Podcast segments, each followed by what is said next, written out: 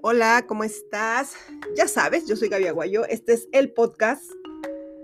Me, gusta mucho, siempre les digo grabar el podcast y luego esta semana estuve leyendo los comentarios y luego vi, ah, a ellos también les gusta y eso está muy padre.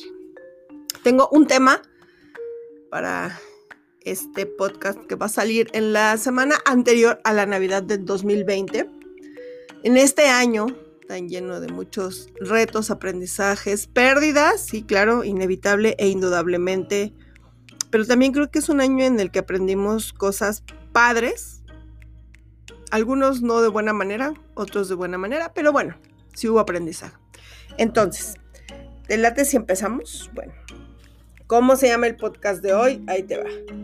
Dale fuerza a lo que te hace feliz. Mira, te voy a platicar de estas cosas que a mí me encantan y me fascinan, incluyendo al cerebro humano. Tú ya sabes que el cerebro humano es una, pues es una computadora, es un, pues al final es, es orgánico, ¿verdad? Entonces es un organismo fascinante con una ingeniería tremenda, mano. Yo sí creo que lo creó alguien más, como tú quieras llamarle, Dios, Padre, Jehová, Yahvé, fuerza. Si eres ateo, pues también de alguna manera le llamarás. Y entonces ese cuate, o cuata, que porque en realidad es cuate cuata, ¿no? Es hombre-mujer, es la dualidad. Em, lo creo. Y entonces el universo tiene una tendencia y la tendencia es facilitarte la vida. El cerebro tiene un, creo que incluso te diría yo a veces una obsesión con facilitarte la vida y hacer que las cosas sean más fáciles en tu vida. Y pues va como tratando de, todo lo pone en cajitas. Tiene la cajita del trabajo, la cajita de la comida rica, la cajita de la comida fea, la cajita de los amigos, la cajita del enojo, todo. Imagínate que tiene un archivo gigante y todo lo va poniendo en cajitas. Pero también tiene una, cosa y es que em, pues responde, al final de cuentas, como ya te dije, es algo orgánico y entonces responde a los estímulos químicos en realidad el cerebro funciona a través de los estímulos químicos y todo el día estamos eh, dándole, recibiendo del, del, exterior y enviando a nuestro cerebro estímulos químicos. Bueno, ¿y qué fregos tiene que ver con el tema de hoy? Cuando tú te enfocas en ciertas cosas, buenas, malas, en tus obsesiones, en tus miedos, en tus virtudes, en tu trabajo, en lo que eres muy bueno, en tu pasión, en tu misión, en el vecino, en contar palomas en el parque, el cerebro entiende que eso es algo que es importante para ti y entonces empieza a hacer la cajita de lo que estés haciendo más grande. Entonces, si la cajita, eso me ha extrañado siempre y me ha gustado, eh, la gente que colecciona cosas todo el tiempo está rastreando cosas para coleccionar, lo que sean. Tarjetas, muñequitos, bolsas, zapatos, tenis, que es increíble, ese mundo de la colección de tenis. Y siempre los encuentra, siempre, siempre los encuentra. Y sabe cuándo comprar, cuándo vender, hablando en este ejemplo. ¿Por qué? Bueno, pues porque tiene una fijación y tiene mucho estímulo químico al hacer esto. Pero ¿qué crees? Lo mismo ocurre con cosas no gratas. Si tú eres de esa gente que a mí me cae gorda, que se queja, no estoy diciendo que no puedas compartir las cosas no agradables que te pasan en la vida. Pero una cosa es decir, algo me salió mal y se acabó, y gente que a poco no. Claro que sí, conoces a gente que te cuenta su misma tragedia de hace 5, 6, 8, 10 años. Seis meses. Es que fíjate que hace seis meses. Y entonces, claro que te sigue contando la tragedia porque no la ha solucionado. Bueno, pues en el podcast de hoy te voy a platicar de cómo enfocarte en esas cosas también hace que eso siga ocurriendo en tu vida. Porque como el cerebro es obsesivo y lo que quiere es que tú sigas viviendo aquello en lo que estás poniendo tanta atención, si pones atención en tus problemas, pues vas a tener un sinfín de problemas. Así como la gente que colecciona tenis y que encuentra las ediciones especiales, que si jamás abierta la caja, que si jamás puestos en un pie apestoso, igualito. Por eso es por lo que el cerebro se convierte en una cuestión tan importante en tu vida y terminas por no asumirlo. A mí me da mucha risa, burlona, ya saben que soy ácida, como la gente cree, por ejemplo, que el amor está en el corazón. ¿A poco no, no te da risa.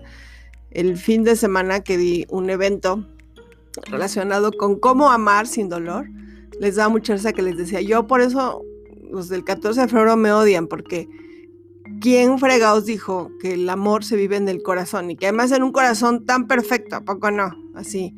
Claro que no, el corazón tú lo ves y, y es divino, claro, pero nada que ver con ese, eso que nos enseñan del disque corazón.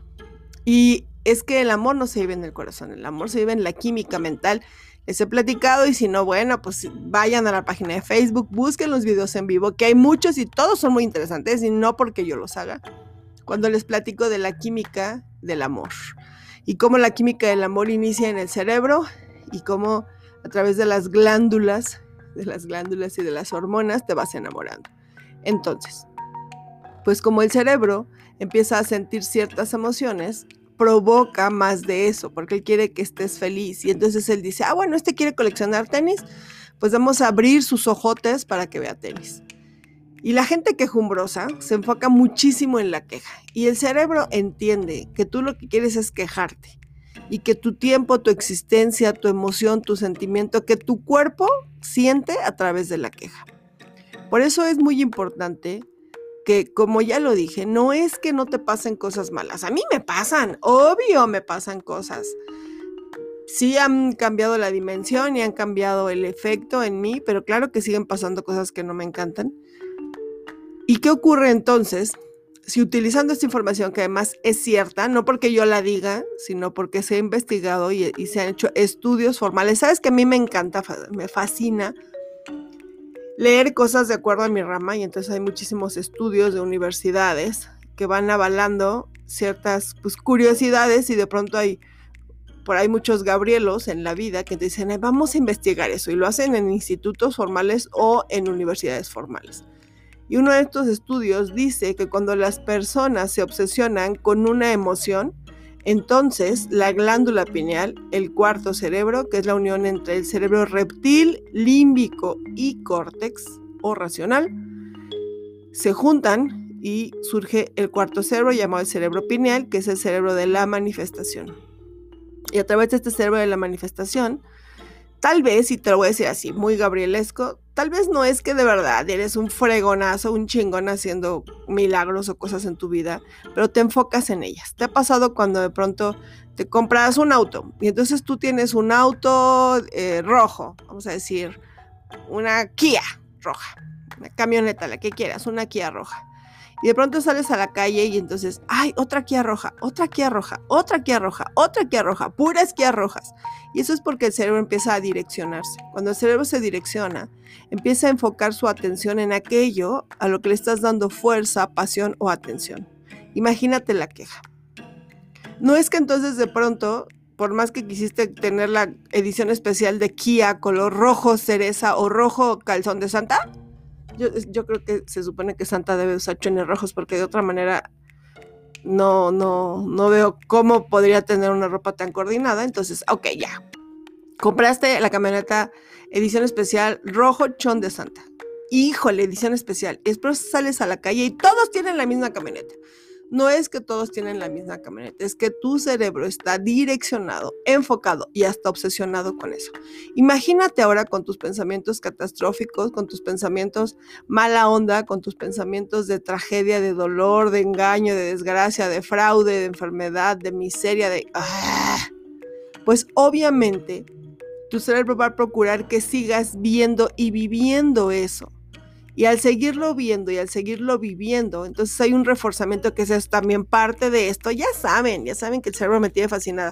Ando como muy fascinada con el cerebro últimamente. Entonces hay un redireccionamiento y el cerebro empieza a hacer cosas, pues, eh, dolorosas en este caso, y entonces solamente empiezas a tener malas situaciones y empiezas a vivir malos momentos, malas personas, malos lugares, malas inversiones.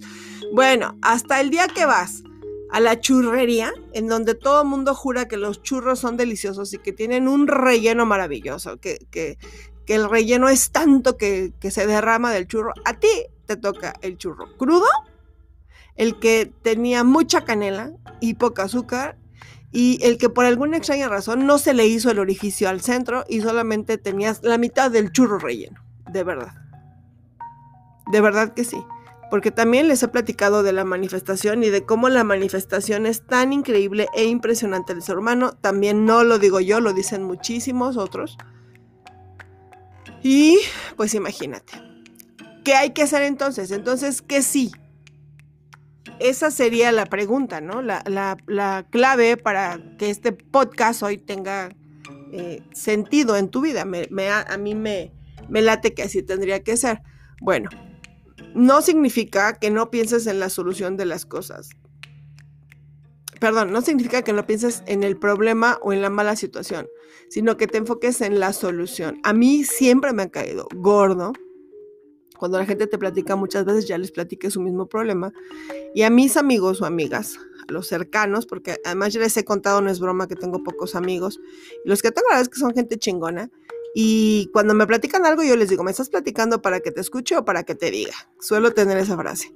La mayoría de ellos, algunas veces me dicen, no, solo quiero que me escuches, porque hoy no tengo ganas de hacer nada. Quiero, quiero, quiero vivir un momento esto. Pero quienes me dicen, no, pues es para que me digas, ok, esa es la situación. ¿Cómo lo solucionas? Eso es lo que no puedes hacer y estás obsesionado con lo que no puedes hacer. Ahora, ¿qué sí puedes hacer? Porque también hay que ser muy honestos y muy francos y admitir que hay cosas que verdaderamente no puedes cambiar. Hay cosas que no están en tu poder, aunque vengan aquí los del libro del secreto y el, todos los que tú quieras, hay cosas que no puedes cambiar. Como que, pues como cosas muy trágicas, como el fallecimiento de alguien, como que te hayan corrido ese trabajo. Puedes tener otro trabajo, sí, pero ese ya no. Ese en Reforma 222, en el piso 8, en el... No, ese ya no. Entonces hay que empezar a enfocarse en las cosas positivas. ¿Cómo te enfocas en las cosas positivas? Uno, volviéndolas sensoriales, número uno. Como al cerebro le encanta lo que tú sientes, entonces siempre hay que pensar, sentir y actuar de manera positiva, aun cuando el entorno pareciera cruel y que no te va a dejar ver nada positivo, tú puedes, verdaderamente puedes. Sí tenemos la capacidad de poder cambiar el enfoque de las cosas. Sí requiere un entrenamiento, sí no es fácil, sí las primeras veces te vas a sentir torpe y te vas a sentir mal, pero es cuestión de práctica. Si tú como yo sabes, fíjate, yo ahora lo pienso que ya sabes, les he platicado que tengo rodillas de niña, de niño, de niña o niño que se divirtió. Yo sé andar en patineta, en patines, en bicicleta. Hubo un tiempo que le di al monociclo, ese no lo dominé tanto, este, porque no era mío. y el dueño ya después se enojó conmigo y no me lo quiso prestar. Al, al, este, al, al brincolín, ¿te acuerdas? Una cosa que es un tubo con dos cosas para que le pongan los pies y brincabas. Bueno, pero las primeras veces que hice todo esto, me dio unos mandarriazos y no te cuento la avalancha. ¿Te acuerdas de la avalancha, la famosa avalancha? Una tabla con cuatro llantas y un disque freno. Y luego yo iba con mi tía a la colonia Santa Úrsula Cuapa, que está llena de bajadas, y digo, yo no sé si es que vivíamos una época totalmente diferente o éramos unos pinches niños irresponsables que te aventabas desde la calle más alta hasta abajo y frenabas como podías. Bueno, pues al cerebro también le gusta eso. Y el cerebro se entrena. El cerebro se entrena para, aún las cosas que puedan ser más difíciles, vivirlas de buena manera. Así tú tendrás que empezar a entrenar tu cerebro para enfocarte de manera clara y consciente en las cosas positivas. Y no te va a ser fácil, claro que no. O sea, yo por eso tengo las rodillas todas hechas un chito. Pero con el tiempo vas perfeccionando la técnica y vas cometiendo menos errores y en consecuencia vas sintiendo que tienes más aciertos.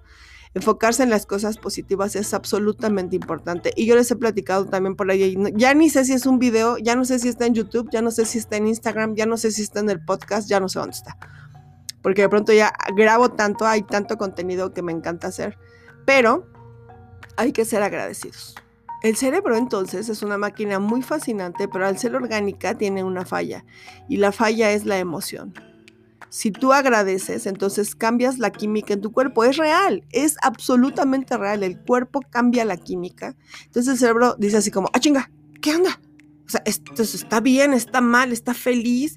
Eh, ¿Qué hacemos? ¿Qué decimos? Y cuando la química cambia, el cerebro cambia. Sé que es súper duro, pero sí tienes que agradecer. Hace poco em, fui al sepelio del papá de mi mejor amiga, que en realidad es como mi hermana de vida, y su mamá estaba en una actitud increíble. Yo me sentí un poco furiosa, te voy a decir. La verdad es que además fue algo súper chiquito. Eh, ellos solamente permitieron que fueran los más allegados. Yo estaba ahí, claro, de metiche, pues soy la hermana postiza. Y fue así, poquitita gente. Pero dos o tres personas que llegaron, llegaban y abrazaban a, la, a mi madre postiza, la mamá de Ingrid. Y no, bueno, se derrumbaban y lloraban. Y la señora tan tranquila.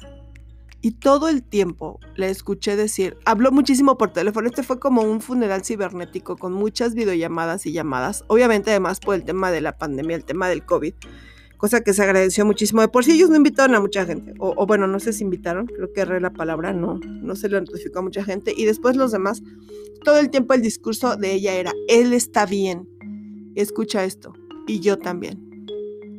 Él vivió muchos años de temas de hemodiálisis y de diálisis y muchos años, fueron cinco años muy largos, los que los últimos años eran entradas al hospital catastróficas para toda la familia y ella decía, él está muy bien y él está descansando y yo también. Y eso hace que el cerebro diga, Chihuahua, entonces no estamos en duelo, sí, sí estamos en duelo, pero estamos agradeciendo, porque siempre hay algo que agradecer. Yo sé que me vas a decir, Gaby, eres una idiota, ¿cómo puedo agradecer el asesinato de alguien, el fallecimiento de alguien? Con el tiempo vas a poder ver el resultado.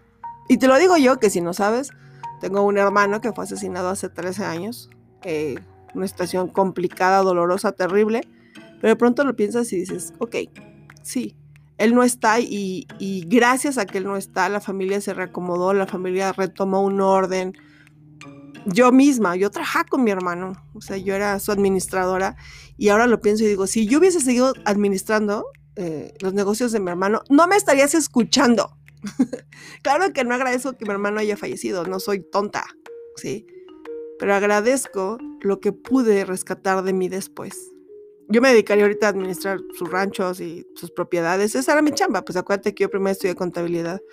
Y esa era mi chamba, pero yo no estaría aquí enfrente de mi mini estudio de grabación, viendo a través de la pantalla. Utilizo una pantalla, pues, eh, un filtro, y no estaría aquí en este segundo viendo detrás de la pantalla mi hermoso micrófono de grabación rojo, que cuando lo enciendo se pone rojo y pensando, wow, amo el podcast, está bien chingón. Evidentemente no agradezco que mi hermano haya muerto y menos bajo las circunstancias en las que murió pero agradezco lo que reencontré de mí y lo que aprendí de mí. Agradezco muchas cosas. Sí, entonces como te digo, el agradecimiento, el enfoque positivo, pensar en cosas chingonas en la vida, en cosas buenas, te ayuda a que también poco a poco pues vayas viviendo mejores momentos. Todos vivimos malos momentos, ¿eh? Como diría por ahí, tú me ves muy feliz y muy despeinada con los chinos guapos. Y tú me ves así muy equilibrada y muy todo, pero también la paso mal. También hay cosas que me revientan. Y yo lo que hago, ahí te paso el tip, es me aíslo. Mira, cuando uno es tan analítico, cuando te dedicas a lo que yo me dedico, no necesitas decir una mala palabra para herir a alguien. Con que le digas dos, tres cositas. Entonces, cuando ya a mí me pasa eso, yo me aíslo aunque no haya responsable o culpable, ¿eh? si hice una mala inversión, si hice un mal negocio, si decidí mal un producto de la línea de Baigabi Aguayo, si anunciamos un curso y no se vendió como yo quería, esos son malos momentos.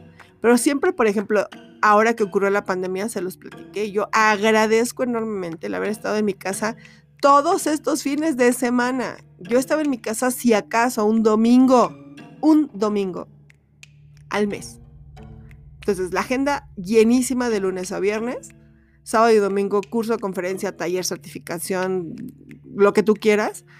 Y entonces de pronto dije, wow, qué padre. Tan es así que se los platiqué y si no, ahí te lo cuento. No voy a volver a ese ritmo de vida, ya lo decidí. Fíjate qué cosa, ¿no? Voy a encontrar otra manera que ya le estoy estructurando en la que tenga la misma o más cantidad de dinero con menos eventos. ¿Qué tal? Entonces, ¿en qué te estás enfocando hoy? Olvídate de que es diciembre y de que ahí vienen los este, deseos de Navidad y los propósitos de Año Nuevo. Te pasas los propósitos de Año Nuevo por la cola. Eso es lo que haces. Deja de proponerte para año nuevo y enfócate en una cosa y empieza a pensar de manera positiva. Positiva. Piensa más en las cosas buenas. No te estoy diciendo que te pasan cosas malas, pero dale mucho poder a las cosas buenas. Platica con la gente de las cosas chingonas que te pasan. Platica con tus amigos de las cosas padres que te pasan. No, no desaparece lo demás. Te tengo una noticia. No desaparece tu tragedia. Pero tu estado de ánimo, tu pensamiento y tu acción van a cambiar.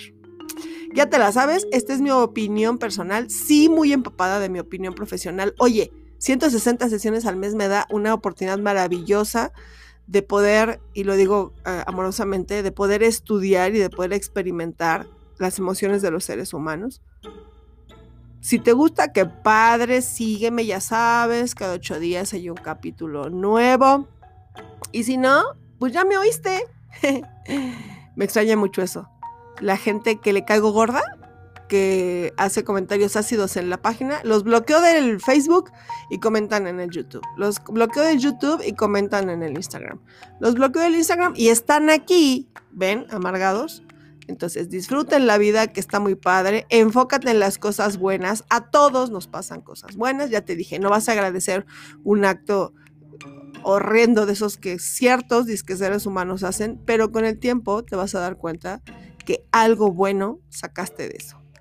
Yo soy Gaby Aguayo, me encanta grabar para ti. ¿Qué te parece si me escuchas dentro de ocho días? Otra vez, tema acidito gabrielesco.